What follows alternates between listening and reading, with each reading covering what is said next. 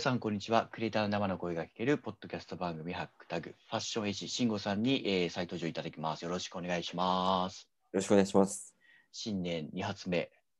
の放送で、まあ、前回はあの初心表明というか、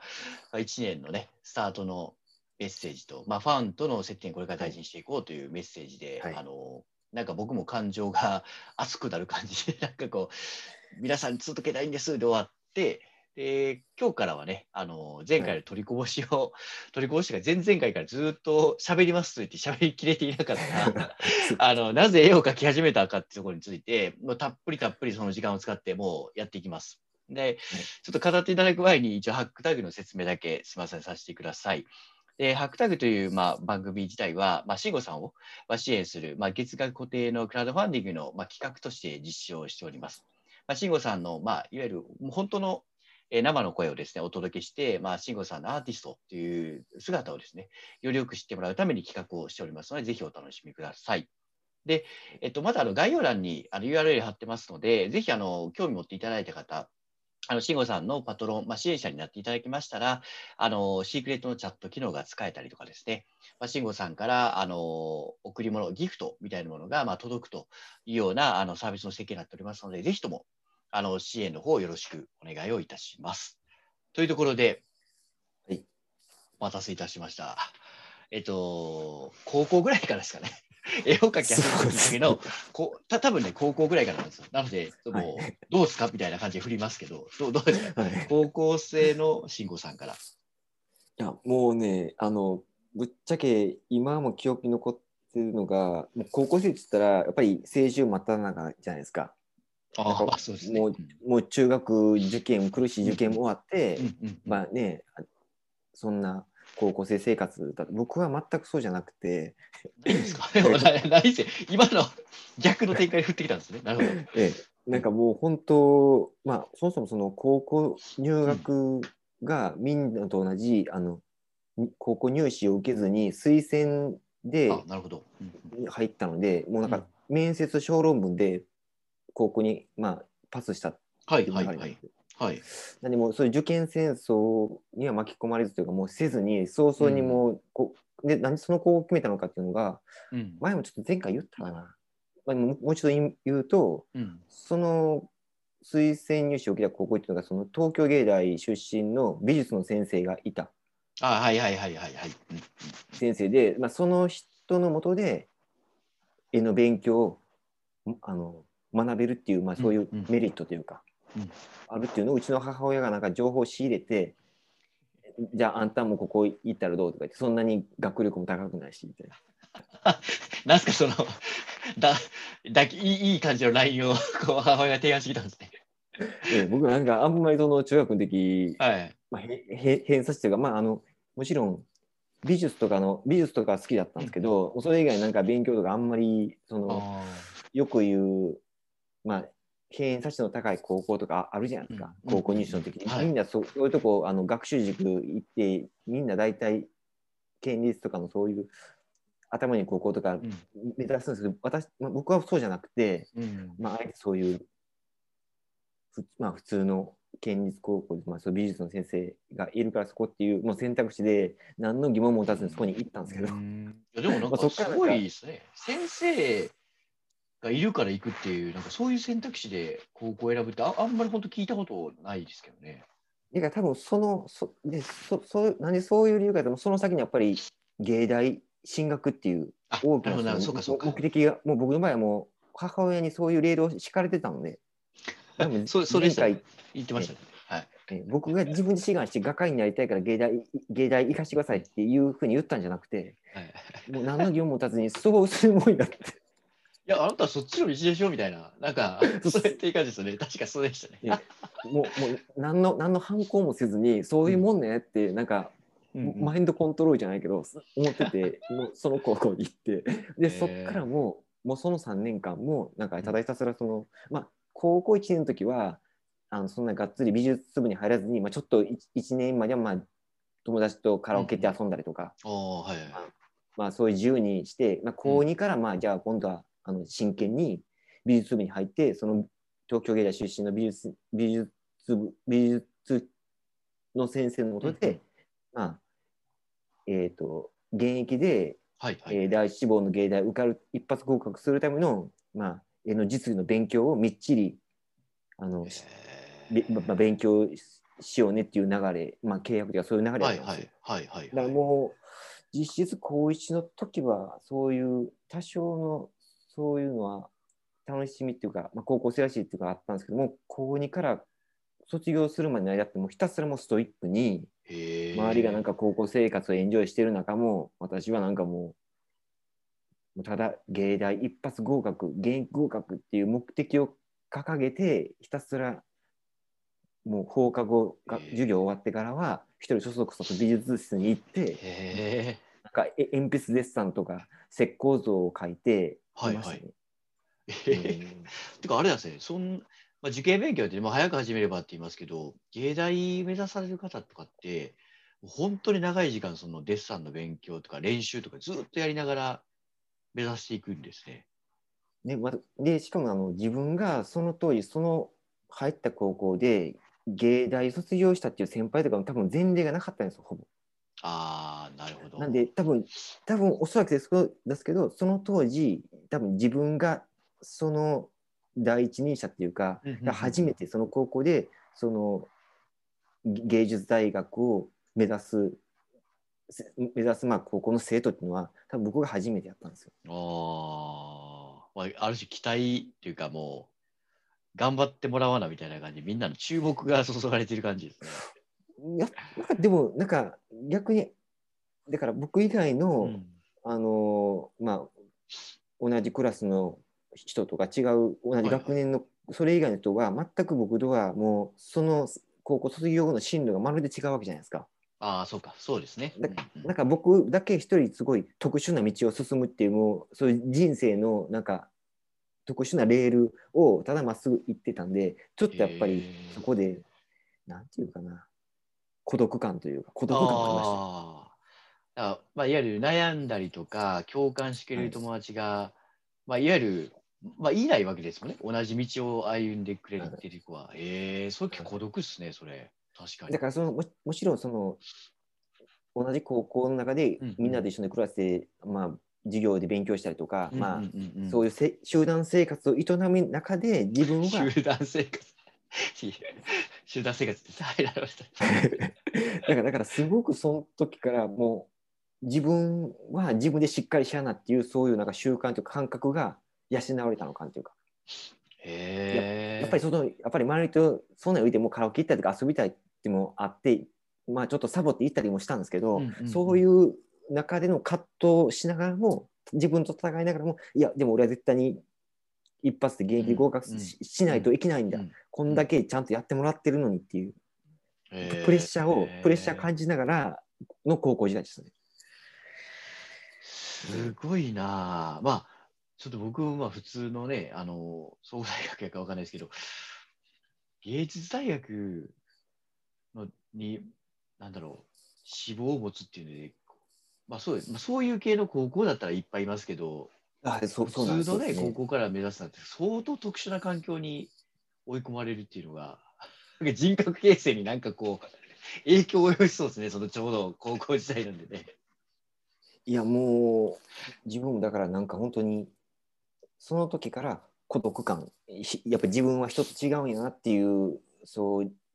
心理的な人格形成っていうんですかね。が多分そんちょっとネガティブかもしれないですけどある意味だから結構僕一人孤独でいるのが苦にならなんですよ。むしろ落ち着くのはだからなんかこう一人でやるって決めても、そこからやるって決めたらもうその道をストイックにややることに対してあんまりこうあもう嫌やな思ってすぐにあやっぱりみんなと一緒がいいってならずに、いやうん俺はやるんやっていうそのなんていうかぶれない心っていうのがその頃から養われてたから今そういう意味ではたそれがそういうことがあったから今もそういうふうな生き方できるのかなっていう、え一つのそういうなんかまあ、いまあ、ちょっといいいい意味で言ったらですけど、ーいい意味で言った。ら。ええまあでも多少心が歪んじゃってる。歪んだ。別に歪んではないと思いますけど。まあ、その、まあまあ、特殊な環境下に置かれた、まあ、ある種その心の鍛えられ方が、その、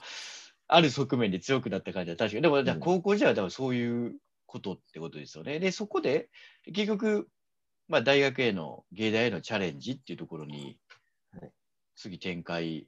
していって、でけ結果ど、どどうだったんですか、そのあたりは。えっと、当時実はあのあの、まあ、僕は三重県だったんですけど、はいはいはい。あのまあ、同じま三重県内には芸大っていうのはなかったんで、一番近場だと、えっと、隣の愛知県の名古屋芸術大学。っていうのがあったんですけど、うん。まあ、そこだったら結構実家からも通える距離だったんで、はいはい。あの一人暮らしとかせずにまあ通えたんで、まあ、そこも一応ん。第一じゃなくて第二志望うん。にしておいて、うん。第一志望は実はあの京都京都の今はもう名前京都芸術大学に変わっちゃったんですけど当時は京都造形芸術大学っていう、そこの情報デザイン学科にどうしても行きたかったんですよ。あ、もうそこが良かったんですね。へででしかもなんでそんな出身が三重県なのになんでそんな京都の造形芸術大学に行きたいんだっていうそのエエピソードは結構しょうもない単純なんですけどー。あ、そこは、そこは単純なんですか？ええ なんかめっちゃいっぱいあるかと思いました。いやなんかあの当時はい。あの日曜 日曜日のあの、朝朝9時からやってたあの「ふれあい見つけ旅」っていう JR 東海がスポンサーについてるあの30分枠のあのはい芸能人があの、なんか京都を旅行するようななんかそういうちょっとローカルチャンネルの番組があったんですよ。はいはいはい。でその時の、えっと、大体テレビ番組って15分に1回テレビテレビコマーシャル入るじゃないですか。はいテレビコマーシャル入って、はいでその時に JR 東海のなんかこの「そうだ京都行こう JR 東海」っていうその CM に流れた CM ソングに僕はやられたんですよ。うんまあ、いいななんか京京都のなんか綺麗なこう例えば桜の花びらとかはいはい。あるじゃないですか。はいはい。そのその綺麗な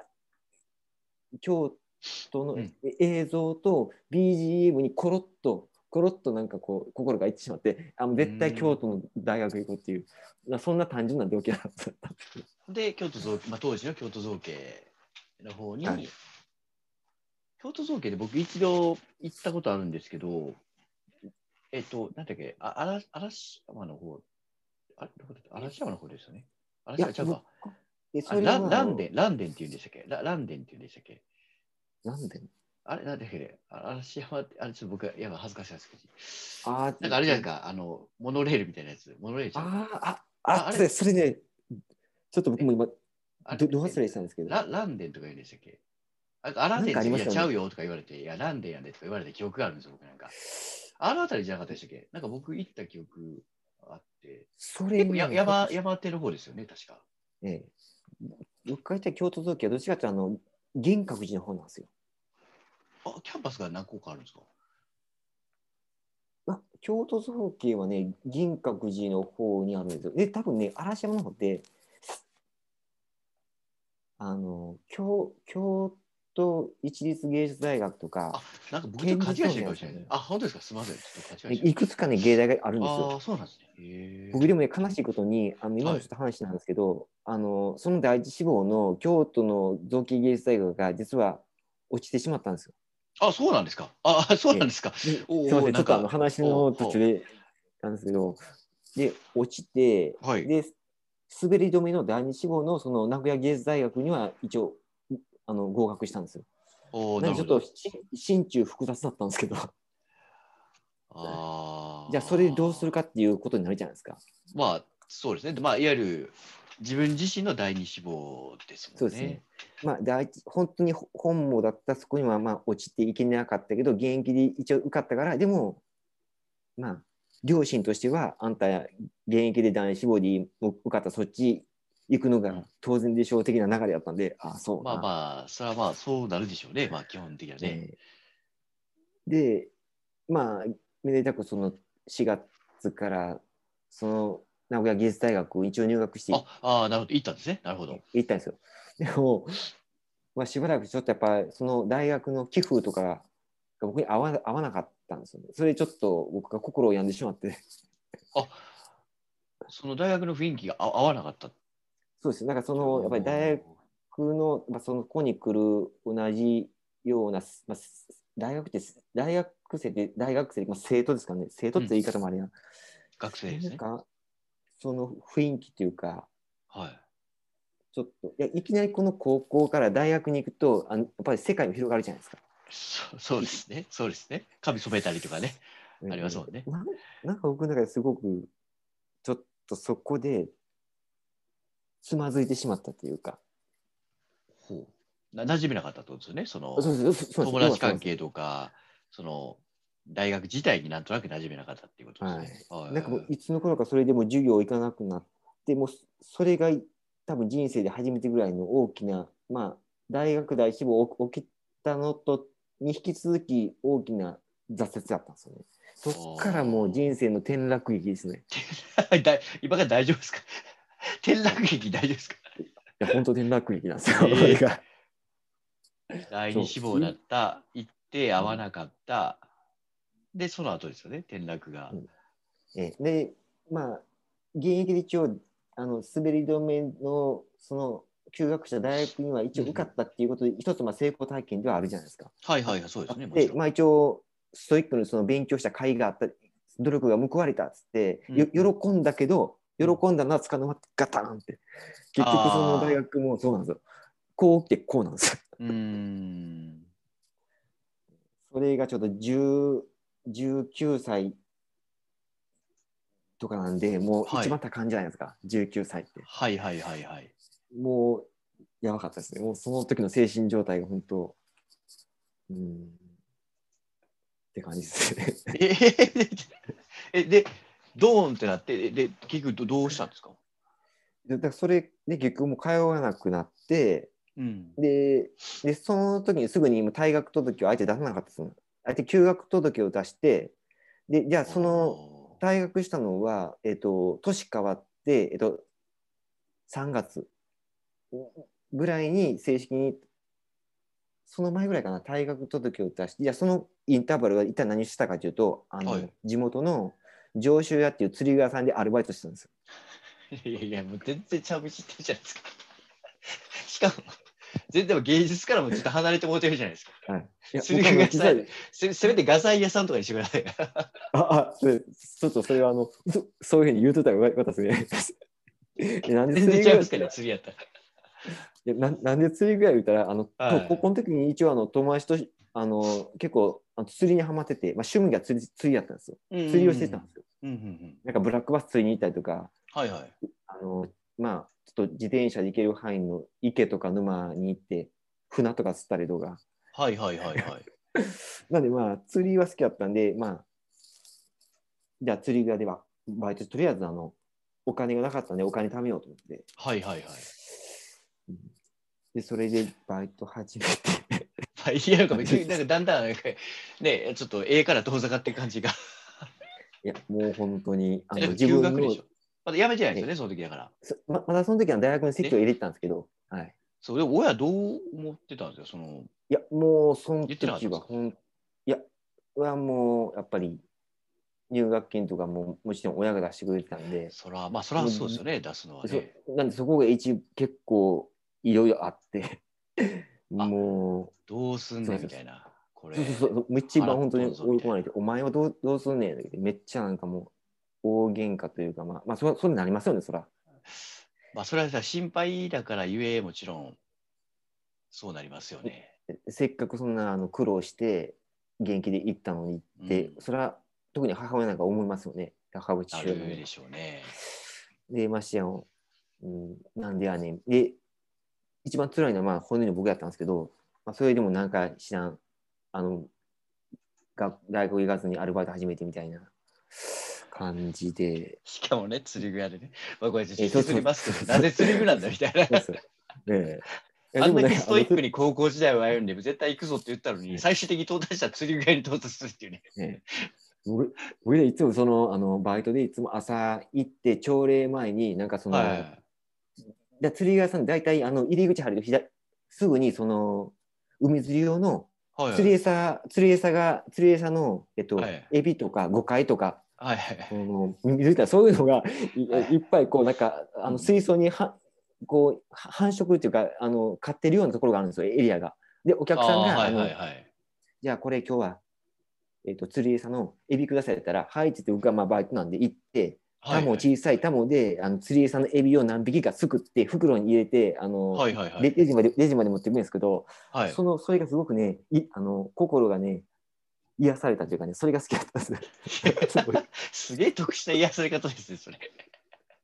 ねなんかこうごご気持ち悪いなんか誤解とかそうもですよね。ちょっと普通キモいとか思うじゃないですか。いや、僕、ちょっと僕すごい苦手ですね。僕すごいそれが可愛いとか思いながら触って。マジっすか？なんという。まあ、ななな まあまあ、そこは別に。で、釣りが好きだったら別に、それも含めて、あれかもしれないですけど。はあ。で、でも、それでもち、まあまあ、いや、一旦中断してるじゃないですか。はいえそそそれで、さすがにずっとそのままってわけじゃないないはいはい、でそれでまああのなんかお前次どうするのか決めろ言われて決断したのがやっぱり、あの諦めきれなかったあのそうだ京都以降の京都造形芸術祭もう一回おおなるもうほど。一回あのリまあリベンジしたいから浪人させてくださいっていうことで、はあはあはあえっと、その次の年から実はあの現役の時に若干あの冬季講習とかあの夏季講習、まあ、学高校が休みの時に2週間とかまあちょっと詰めてなあの三重県にはなかったんで隣の愛知県の名古屋にあった美術研究所っていうその芸大美大目指す人のうんあの芸大予備校みたいなのがあるんですよ。芸大予備校があって、そこに1年間あのか通うことになったんですあでも結構、それ時間経過しません名古屋行って、休学して、バイトしてて、で、その後、予備校。よ。そうなんですで実はその休学してた時もはい。その京都京都の芸大は確か受験してたと思うんですよ。あの要はバイトしながらまた勉強してたんですよ。あの自分のうちとかで。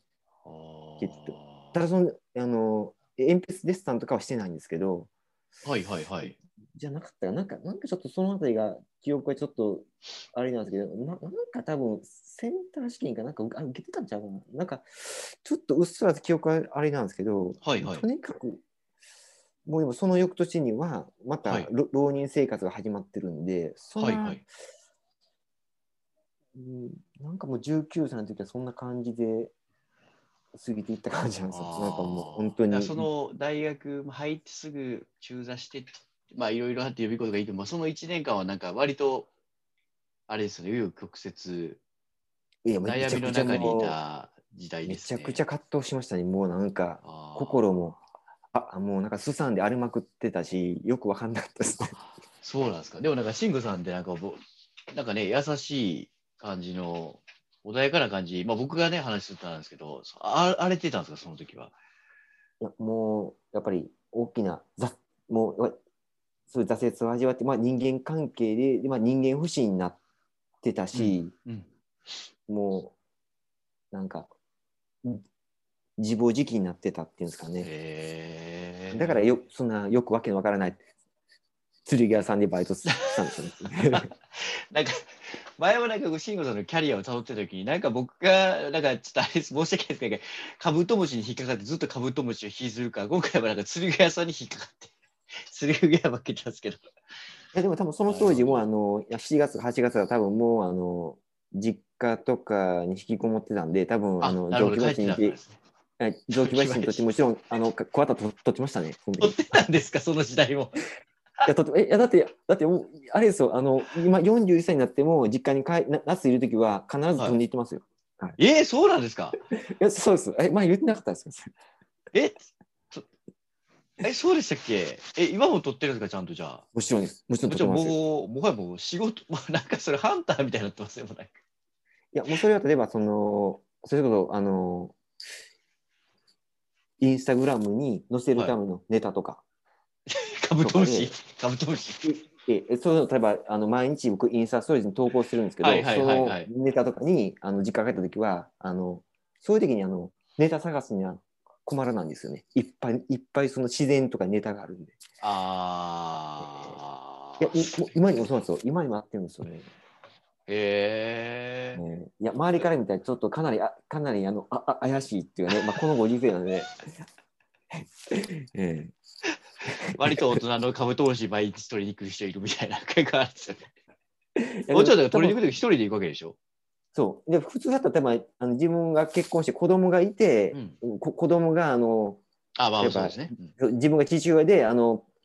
カブトムシ取りに行きたいからっていう建前で行くならわかるじゃないですか。僕そうじゃないですからね。うん、ガチで取りに行くやつですよ。ガチですね。いや、でもなんか、いいですね。でもなんか、まあ、それもなんかリラックスだったり、多分自分を取り戻すなんか一つのはい原体験を振り返ってる感じなんで、まあなんかやっぱ、でもあれですね、なんか本当はね、結構 割と芸大に入って、まあ卒業するぐらいまで話たっぷり聞けるかなっていうたっぷりのイメージしたんですけど、今もうまだ芸大に入った入り口ぐらいで今もう、しかも一回辞めたみたいな、でもう一回入るみたいなところの、はい、そうですよ。そこで一回実はあの順風満帆な学あの芸大あの生活を送れた送れたかとそうじゃなくて大きなもう挫折で一回ものすごくつまずいてるんで、そっからガクンとしてるんで、そう。えいやガクンと落ちて、だからまたこっからまたあれなんですね、そのもう一回入学をしてっていうストーリーが本当はたっぷりまだあるんですよね、多分。またそのふ復活するまでの再起を遂げるまでの泥沼の浪人生活のエピソードがあるんですよ。あ、そっか。ひどいですよ。そうか、そうか、次は泥沼の浪人生活からなんですよね、話的な。そそれがまたあのそのせいそれがちょうど僕は僕は二十歳の時のあまあ1年間なんですけど、てかそのせいで僕は成人式に出ることができなかったんですよ。おーあ、それなんかちょっと、ちょっと微妙になかなか行きづらいみたいな感じですか？いやそれは単純にその浪人した時のセセンター試験の期間と成人式の時がかぶってたからあー、そっかそっかそっか。らそういう単純にまあマジで行けなかったってやつか？ああ。歳えーなるほどな。なんかいや、ちょっと要するに、えっと、まさかの続編に次ぐ再続編が今、ほぼ決定してしまいまして、えっと、ちょっともうまたは、次回放送時、もう一回ちゃんと撮るんですけど、えっと、ちょっともう一回、今、分解点確認するんですけど、えっと、はい。え次回、絵を描き始めたきっかけ、ボリューム3が、えっと、スタートは、泥沼の予備校時代からスタートでやってますよね。浪人浪人政治はい。でね、はい。泥沼のあの浪人生活からのスタートっていうところで、はい。ちょっとあのだ僕の段取りのこの甘さによるもう一回とボリューム3にちょっと延長戦が引き継がれたんですけど、まあでもこれ、長くちょっとシエンゴさんの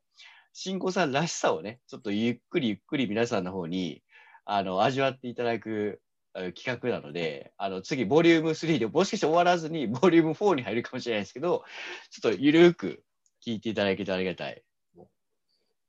本当にもうもうなんか 思い出すだけでも生き地獄でしたね。いい地獄。いや、まあ、振りがすごいですね。今次回、次回作に対して振りがすごい。次は、だから次回作、ボリューム4、えー、泥沼の浪人時代、生き地獄編。なんか、あれみたいですね。なんかあの、無限列車編みたいになりましたけど、生き地獄編。鬼滅っぽくなりましたね、最後。生き地獄編行きましょうか、次。うん僕はでもあんなあの、ね、立派な主人公っていう感じじゃないですけど。いやいや、でも、いいじゃないですか。無限列車編だけど、でも、慎吾さんが生き地獄編かなんか、それはそれで、なんか、泥の部感があってめっちゃ面白いですけど、それめっちゃ楽しみやな。いや、いいっすね。最後になんかこの、次の、あの、楽しみのピークがやってきた感じで、ちょっと皆さん、あの、ぜひ、次回の生き地獄編を楽しみにお待ちいただいて、こう、慎吾さんの次のね、あの、ボリューム3をまた改めて一緒に聞いていただきたいなと思うので、ちょっとすいません、ちょっと時間の調整ができずに。えということで、まあ、今回の放送回、一旦これで締めさせていただきまして、また改めてになりますが、あの概要欄の方から、またよかったら、ハックタグ、アクセスいただきまして、ぜひ、こう、慎吾さんの方をご支援をいただきたいと思ってますので、ぜひともよろしくお願いをいたします。というところではい。ということで、慎吾さん、本日もどうもありがとうございました。ありがとうございました。